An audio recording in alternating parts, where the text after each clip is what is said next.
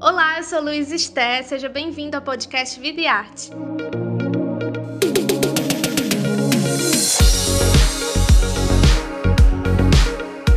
Nessa nova temporada, a gente vai conversar com diversos artistas brasileiros. Toda semana, um novo episódio vai estar disponível no seu agregador de podcast favorito. Para acompanhar o um bate-papo na íntegra e mais detalhes sobre o projeto Vida e Arte com Vida, assine o Povo Mais, a plataforma multistreaming do Povo. E não esquece de acompanhar o Vida e Arte nas redes sociais e nos seus cadernos especiais do jornal o Povo.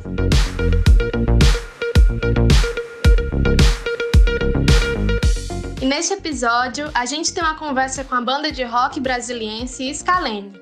O repórter Miguel Araújo conversa com o guitarrista Tomás Bertoni e o baixista Lucas Furtado. Os artistas falam sobre Labirinto, o disco mais recente do grupo. Nós dois quero percorrer o seu corpo inteiro.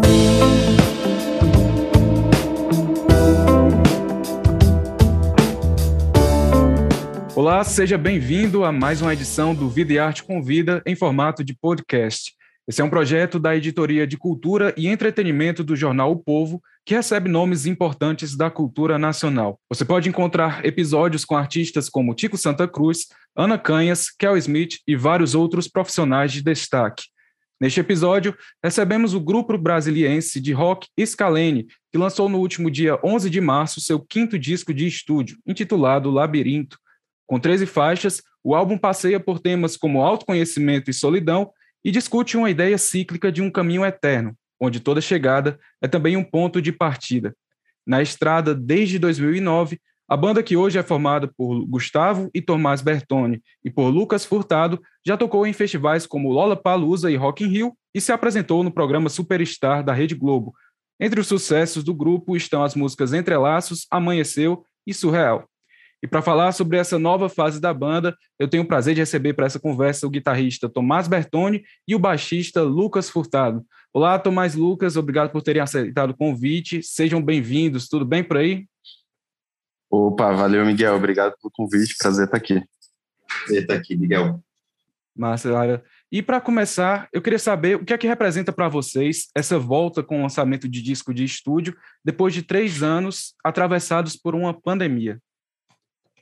É, pois é, ele foi um disco feito, né, na pandemia, composto e gravado, e, e como para todo mundo teve as doses extras de mais dificuldades e empecilhos, né, sejam emocionais ou práticos, logísticos, né, de, de positivações ou, ou logísticas baseadas no que seria mais seguro, no que, né, no que era possível fazer. Então, permeou, assim, né? Não, não, não teve como. E, e essas temáticas que a gente traz no disco são coisas que a gente já fala há um tempo e, e nos pareceu especialmente importante nesse período de pandemia, né? Que é, ainda mais com o advento da modernidade, internet e redes sociais, se tem uma coisa que a galera não faz hoje em dia refletir e pensar no que está falando, né, expondo, e isso acabou fazendo mais sentido ainda para a gente abordar esses temas e, e, questionar os comportamentos do que a gente vê. E assim, e muito do que a gente fala é autocrítica também. Né? Sempre bom frisar que na boa parte do tempo a gente está falando de nós mesmos ali, e, enfim, tentando é, trazer um pensamento que possa ser bom para as pessoas assim. Eu acho que nesse período também é, rolou muito uma sensação assim de das, das, da galera se sentir perdida mesmo, né? De, de né? principalmente a gente na área da, da, das artes sentiu muito essa questão de tipo, se não conseguir trabalhar, ter que se virar e tal. E essa essa questão de ficar perdido, de perder o chão, né? Das coisas mudarem drasticamente de um momento para o outro e ter que se adaptar a isso. É, traz reflexões, trouxe reflexões para a gente de coisas que não tem necessariamente uma resposta, né? Algumas têm, mas outras não. Tipo assim, são coisas que né, você vai ter que lidar, outras você consegue resolver de outras maneiras, seja internamente, seja praticamente, com, em relação ao trabalho e tal. Mas é, isso abriu né, essa porta aí para uma, uma reflexão do que é viver mesmo né, nessa, nesse período que a gente está agora e, e, isso reflete, tá, tá, bem, tá bem exposto no disco, assim, né? Tanto essa questão do, de como lidar com as coisas, como também, assim, às vezes não tem uma resposta, às vezes é tipo assim, só precisa lidar com aquilo né, da melhor maneira, mas não vai, não vai existir uma saída, e principalmente não vai existir uma saída fácil para situações onde a gente acaba se encontrando, né, no momento. Então isso também tá tá bem tá bem claro assim no disco e propõe para as pessoas refletirem a respeito né, do que elas pensam, né? É, a parada é tipo assim, tá, eu vou, tipo, eu vou tipo, jogar essa ideia, mas a conclusão vai vir de você. O que você vai interpretar disso vai significar mais do que o que eu tenho para dizer a respeito, né? E, e é isso, né? o, o disco gira muito em torno dessa parada. E pegando o gancho sobre o que vocês acabaram de falar, sobre as possíveis, as reflexões e as possíveis, os, as possíveis compreensões que o próprio público que está ouvindo pode ter sobre os, as músicas do álbum, né? E aí eu queria falar sobre as letras. A gente encontra mensagens que transitam entre dores, autoconhecimento, descobertas e solidão. E aí eu queria saber como é que esses temas se encaixam na ideia de ciclos discutida por vocês no álbum. Massa. É o nome Labirinto veio depois, assim, mas a gente se inspirou bastante em, várias coisas, mas uma das coisas que a gente se inspirou foi Nietzsche, e ele usava muito a, a metáfora de que a consciência é um labirinto, né? E ele falava muito sobre explorar as profundezas do, do da, consci, da consciência e, e, a própria mitologia do labirinto é muito rica, né? É, quando você volta lá para gregos e antiguidade que, enfim, a, tem no seriado Westworld também, né? Usam muito o negócio da do labirinto associada à consciência e, e ele, o Nietzsche tem uma frase muito boa que é sobre o minotauro da consciência, né? Que o minotauro é a própria consciência se sabotando e se boicotando e ele falava muito que a, o dever como ser humano, assim, é, maior que a gente tem é essa exploração, né? E, enfim, ele é um cara bem dramático, né? em geral falando, mas acho, a gente se identificou muito com, a, com essa com essa parada, né? Porque a sensação também de que nada no, no mundo de hoje é propício para você fazer essa exploração, né? Nada, o mundo não se organiza de uma forma propícia para você ter centro consigo mesmo, estar conectado consigo mesmo, é, que ter uma vida que permita a busca sobre quem você é, né? Então, é, então lá atrás a gente foi explorando filmes e, e, e, temáticas que tinham a ver com isso e na, na, busca também de, que eu falei, a gente já falou sobre esses temas antes, mas o Lucão falou bem ali também que eu acho que às vezes a gente tentava muito dar respostas, né? E aí eu acho que com a maturidade, com essa exploração do conceito dessa vez, a gente sacou que não tem, né? E, e que é a responsabilidade. Enquanto o Lucão falava, eu lembrei da palavra responsabilidade, né? Que também é uma característica de hoje em dia, ou sempre foi, mas eu acho que está mais ainda por conta de como o mundo se organiza, redes sociais e tal. Você responsabiliza e culpa todo mundo menos você mesmo, né? Então, acho que essa parada da responsabilidade é, permeou bastante também. É, e também, né, tipo, dentro, dentro dessa, dessa exploração interna, é, surge também você entender como que você se encaixa no mundo ao seu redor, né? É uma parada que acontece no, entre aspas, no macrocosmos e no microcosmos, né? Você, você é, mergulha em você, né? Você deve deveria, pelo menos, mergulhar dentro de si para encontrar respostas, para se entender, para saber quem você realmente é. Isso né, tem um reflexo no ambiente à sua volta e como você lida com as pessoas, como você lida com, com as situações em que você está inserido, né, e acaba que isso, né, como o Tomás comentou, e essa questão da responsabilidade acaba sendo de fora para dentro hoje em dia, né, é, acontece uma coisa, na, né, um, um exemplo bem prático, assim, Ucrânia e Rússia. Aí todo mundo se sente na, na, no dever e, né, e busca se pronunciar imediatamente a respeito, escolher lados e falar que tal coisa é certa, que tal coisa é errada e tal. Mas, tipo assim, você sabe como você se sente? Você, você pesquisou o suficiente a respeito? Por que, que você já está emitindo opinião antes de entender o que está acontecendo e como que isso afeta você no mundo, sabe? Tipo, como que isso, é, a existência desse conflito afeta você e como que você vai afetar o mundo dentro disso, né? Essas reflexões são coisas que, né, como o Tomás falou, a gente vive num mundo que não, não, não liga para isso e, e propõe justamente o contrário, que você fale antes de pensar, que você haja antes de, de, ter uma opinião formada, que você acha que se conhece porque porque você se enquadra em várias coisas que você gosta, mas você nem sabe se o que você gosta é você mesmo que gosta ou você foi condicionado a gostar dessas paradas, né? Então, tudo isso causa uma, uma desconexão muito louca entre você e você mesmo, você e o ambiente, você e as outras pessoas, né? Então, a gente traz isso nas letras, né? E, e sempre propondo, né? Nunca, nunca dando, dando a, a, a chave. É sempre né, apontando a porta, assim, fala assim, ó, é com você, sacou? É muito bacana vocês falarem isso, porque o autoconhecimento é um dos temas que estão presentes agora no disco que vocês lançaram, né? E aí eu queria falar um pouco sobre uh, algumas das faixas do Labirinto, porque tem faixas que se revezam entre momentos mais enérgicos e momentos mais intimistas. Aí, por exemplo, Febril, que foi até lançado como single, né? Tem essa carga mais pesada e em alguns momentos mais leves, falando na forma sonora, né? E Tantra mostra essa pegada de autoconhecimento do álbum em um momento mais introspectivo, introspectivo. E aí eu queria saber, aproveitando essa deixa que vocês deram, sobre como as pessoas têm que ter mais conhecimento, não só sobre o que está no externo, mas também sobre o interno. Como é que foi para vocês trabalhar esses lados opostos, aí pegando os exemplos de Tantra e de Febril, para chegar a uma mensagem comum é, ao longo do disco? Boa pergunta. É, sonoramente, essa é uma característica nossa que eu acho que é um dos nossos fortes, assim, inclusive, né? A gente vai de, né, você mencionou, por exemplo, Entrelaços na apresentação, que é uma música calma, baladinha de amor, e aí do nada a gente pega e lança uma Febril, uma música 5x4, pesada, com synth bass e porradaria, assim, né? E, e, e no começo da banda, no nosso primeiro disco, é, de 2013, o Real Surreal, ele já tinha isso também, né? Tinha a música Amanheceu, que é uma música voz violão, uma pegada folk, por assim dizer.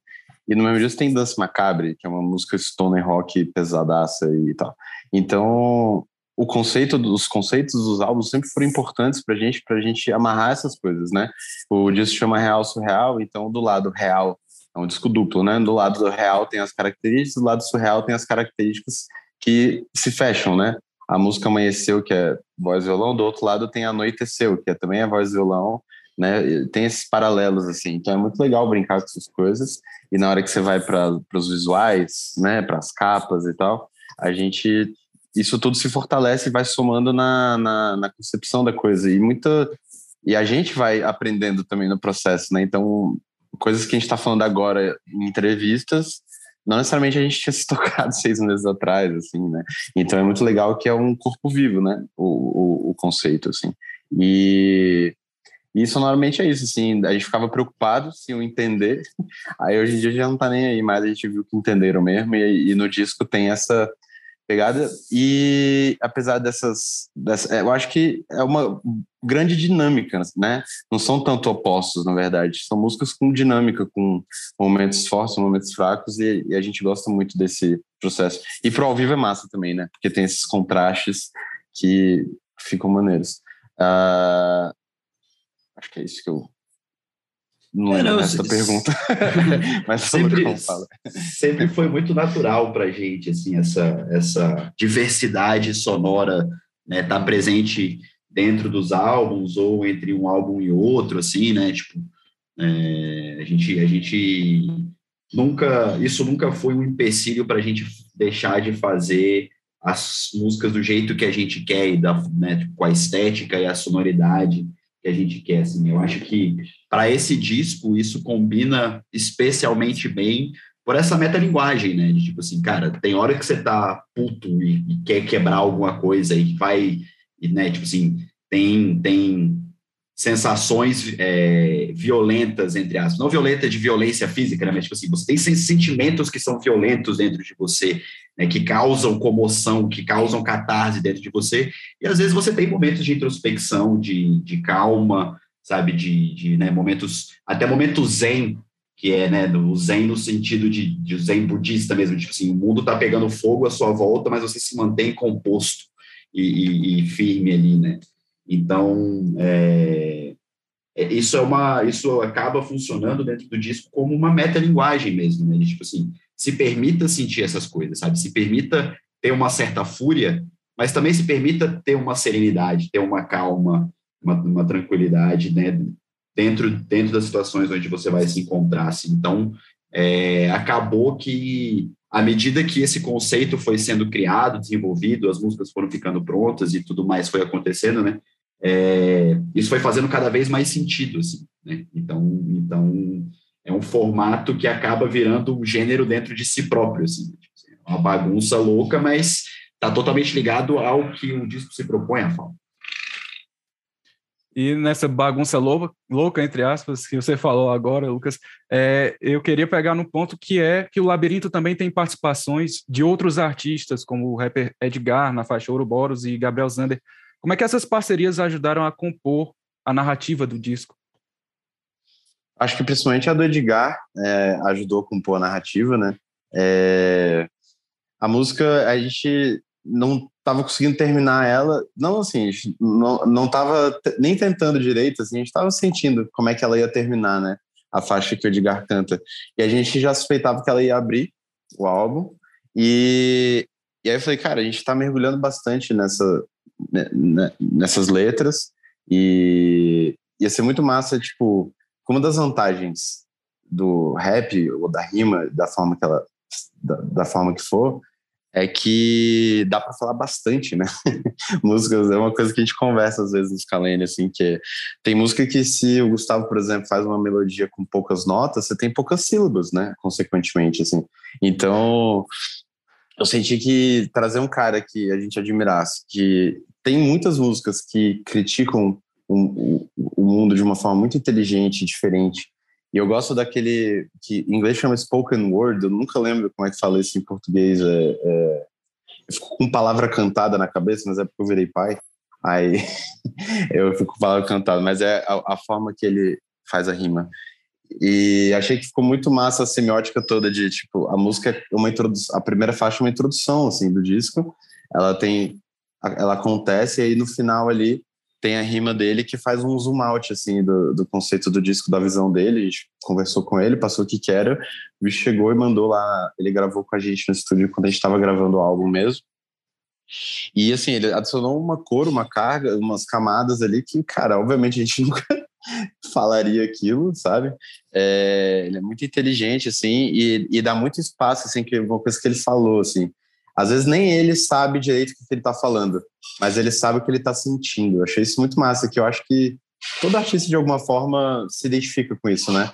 Então, assim, eu, e isso combina muito com o que a gente estava pensando. Cara, não é problema nosso, a gente tem que ficar explicando isso aqui. Então, ele foi o cara perfeito para mandar a letra ali sinistra, falando umas paradas muito densas, pesadas, que nem ele sabe exatamente o que ele falou. Eu acho que eu eu tenho uma interpretação do que ele falou. Então, isso, a semiótica toda, sabe, do, dele, assim, no, no álbum, combinou muito bem. E aí acaba a rima dele, acaba a música e o disco começa, por assim dizer, né? Não que a música em si já não seja parte foda integral do disco. Então, para mim, Mas, isso eu, eu sinto, bem. Assim. Eu sinto que a, a parte dele meio que te prepara para o que vai acontecer depois, sabe? Exatamente, exatamente. É, é, tipo no filme lá do filme do Arnold Schwarzenegger, que é o, é o acho que é Vingador do Futuro em português, é o Total Recall. Que é. o filme começa e a introdução do filme, o, o, médico chega para ele e fala tudo que vai acontecer no filme inteiro até o final. Só que você não sabe disso ainda, tá ligado? O cara vai e conta é. tudo que vai acontecer. E aí o filme acontece e acontece tudo que o cara falou, tá ligado? E tipo, uhum. uma parada meio assim, tipo, ó, a gente vai falar dessas paradas aqui. E aí ele joga, joga lá. E aí, e aí o disco, de fato, começa a explorar esses temas, assim, muito louco. E a gente tem visto uma volta gradativa do rock do pop rock ao mainstream. E isso não só por aqui no Brasil, mas em vários países. Tem o Maneskin na Itália, por exemplo. É, mais recentemente, tá trazendo para o pop punk, né? O, a Avril Lavigne lançou seu novo trabalho e tem tido uma boa repercussão. E aí eu queria saber como é que vocês analisam essa tendência do rock no mercado e de que forma vocês acreditam que isso pode contribuir para uma divulgação ainda maior do trabalho de vocês. Cara, divulgação do trabalho é massa assim que os escalênios têm opiniões muito diferentes em relação a esse momento do rock, mas complementares, não são conflitantes tanto. É... Mas eu acho massa, assim, talvez quando você estivesse começando agora, a gente estaria muito empolgado, assim, saca? Tipo, que massa! Eu acho massa, porque é, nunca foi propício para fazer rock desde que a gente começou, né? Já estava em baixa, já não tinha aqueles papos de sempre, de rock morreu, blá blá blá. Então, assim, se tá rolando no Zeitgeist um momento propício para o estilo, eu, beleza, a gente não, não vai mudar muito a forma que a gente trabalha, não vai influenciar muito em decisões de lançamento, de show e tal, mas eu acho que pode ser massa. E, assim, esses estilos que estão bombando, tipo, o Maneskin tem uma vibe hard rock, é, eu acho a banda boa, assim, mas é, é simples, é meio arena rock, assim, que é uma coisa que gera uma identificação fácil, tanto que ficou muito popular, e a galera do, do pop punk, emo ou não ali, são umas boas drogas de entrada, né? Quando eu comecei a ouvir música, eu ouvia muito Sum 41, Blink, ou Green Day até, que veio um pouco antes. Então são, é um estilo que, beleza, às vezes essa molecada daqui a uns anos vai descobrir Scalene e, assim, já vai ter gerado um, um, gosto na cabeça pelo estilo e tal. É... E eu acho que um dos motivos que também tá dando essa hypad, hypadazinha é porque a galera tá achando estéticas diferentes, né? E, e é uma, é uma galerinha geração Z vindo também, né? O próprio Maneskin tem mina na banda, a galera eu não sei o que, que, eles são, mas eu sei que não é tudo não é tudo homem hétero branco, resumidamente falando. Eu acho muito massa nesse sentido, assim, né? Tem a Willow, tem o Kenny Hooper, tem é, é, é, um, é um movimento do rock muito mais diverso do que ele foi, né? Nos últimos momentos bons de rock. Então acho que tem coisas muito positivas aí, muito, muito positivas mesmo. E é difícil analisar vindo de pandemia, porque o rock é um estilo que precisa do ao vivo, né? Todos, mas assim, acho que o rock é um dos que mais precisa, assim, da experiência do ao vivo. Então vamos ver, voltando para valer aí os shows, se voltar mesmo, se não tiver a variante apocalipse, é, eu acho que vai dar mais um, uma força para esse momento e e vamos ver no que, que dá, assim, mas eu acho que a gente está meio meio de observadores mais desse, desse momento, assim, mais do que, tipo, realmente... A gente já fomenta, a gente já faz a nossa parte, a gente já ajuda bandas, a gente já chama a galera a participar, já produz eventos, já faz as nossas coisas, né? Então, se, se algum momento isso ficar mais fortalecido pelo momento do mundo, massa. Eu tô meio nessa. É. Eu, eu concordo com tudo que o Tomás falou, assim, tipo, eu acho que que é muito maneiro mesmo que isso esteja acontecendo e ver né, pessoas se identificando com isso, pessoas diferentes e tal, né, isso ser uma parada mais abrangente, mais diversa.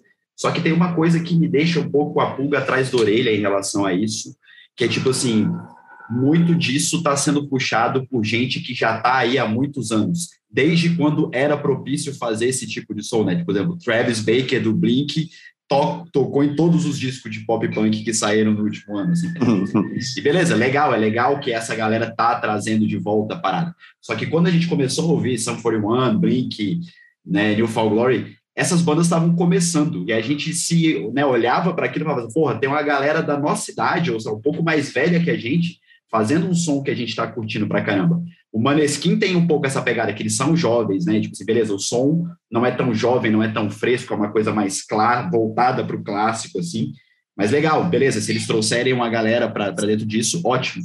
Mas aí, por exemplo, o disco da Avril Lavigne, por exemplo, porra, quantos anos de carreira, sacou? Ela já morreu, já foi substituída. Então, tipo assim, é, não, é, não, é o, não é o frescor que eu queria ver. Por exemplo, tem uma banda muito boa que é o Static Dress, que é uma banda que mistura tudo isso, assim, é meio pop punk, mas é hardcorezão e tem uns berros, absurdo, meio a banda muito boa, tá ligado? Com uma estética totalmente diferente, assim, umas maquiagens e tal, uma parada muito massa, eu acho foda.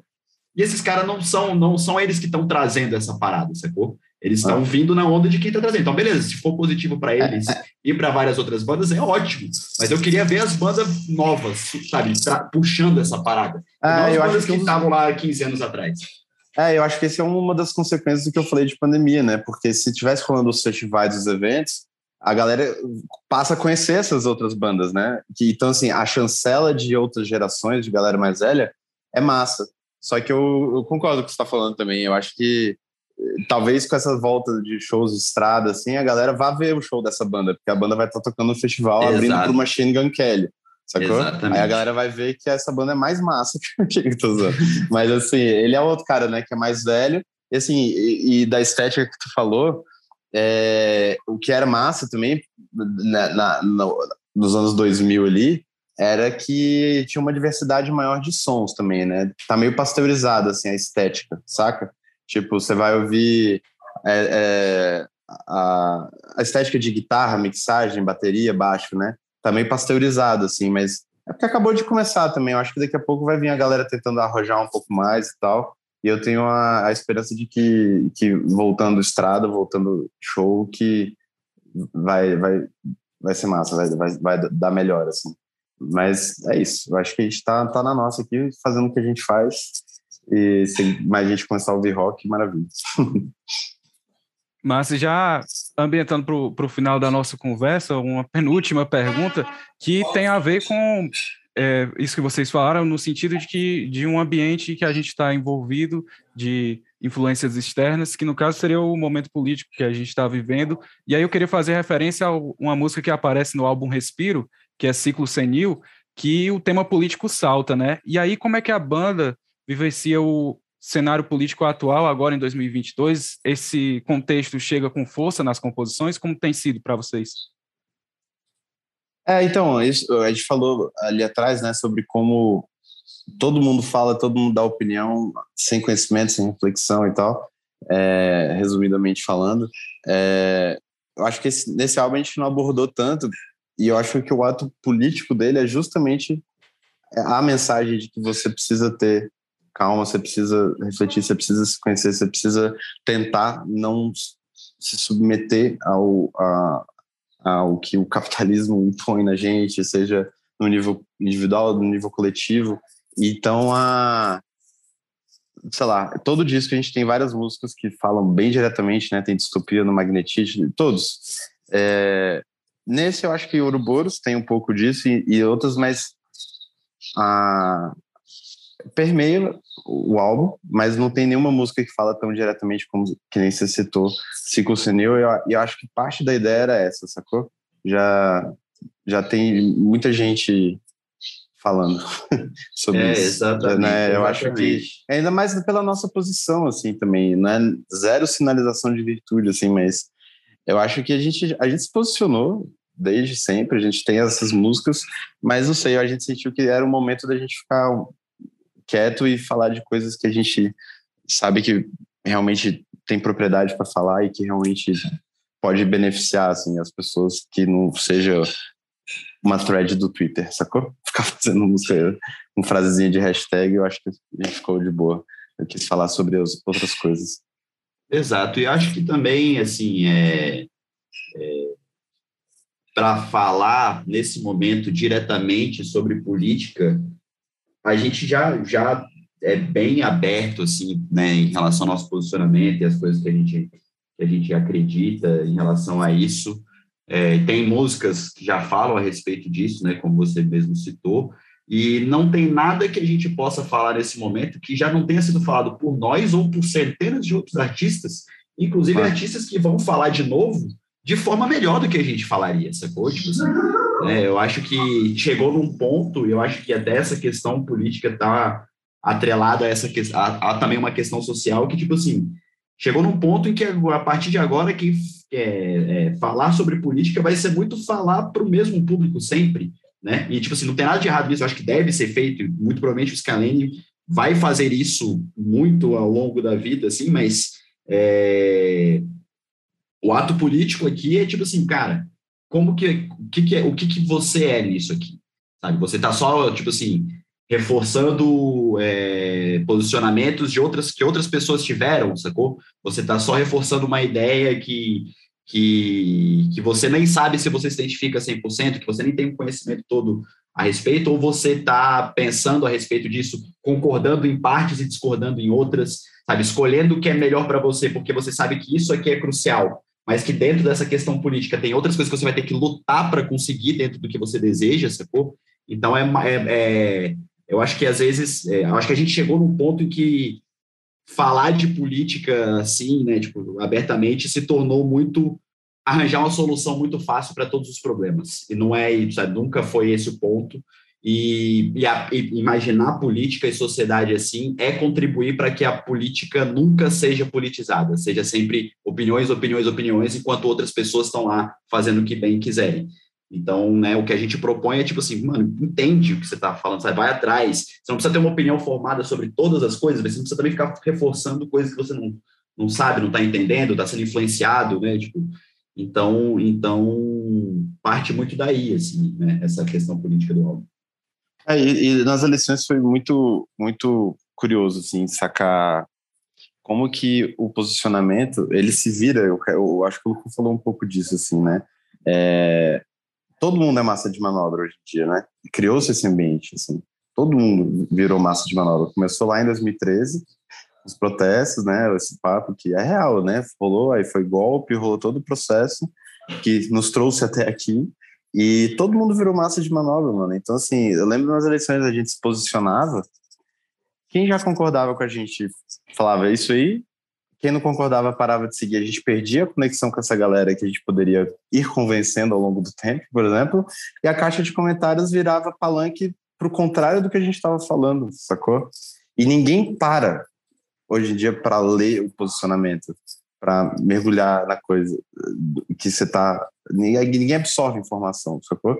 Então, tipo, não pareceu assim que a gente queria dar um passo para trás e falar sobre essas coisas, porque fazer outra distopia, fazer outra ciclo senil, fazer outra essas músicas tipo nesse, esse ano nesse momento é massa você perder o controle da sua própria criação, das interpretações que a galera tem, sacou?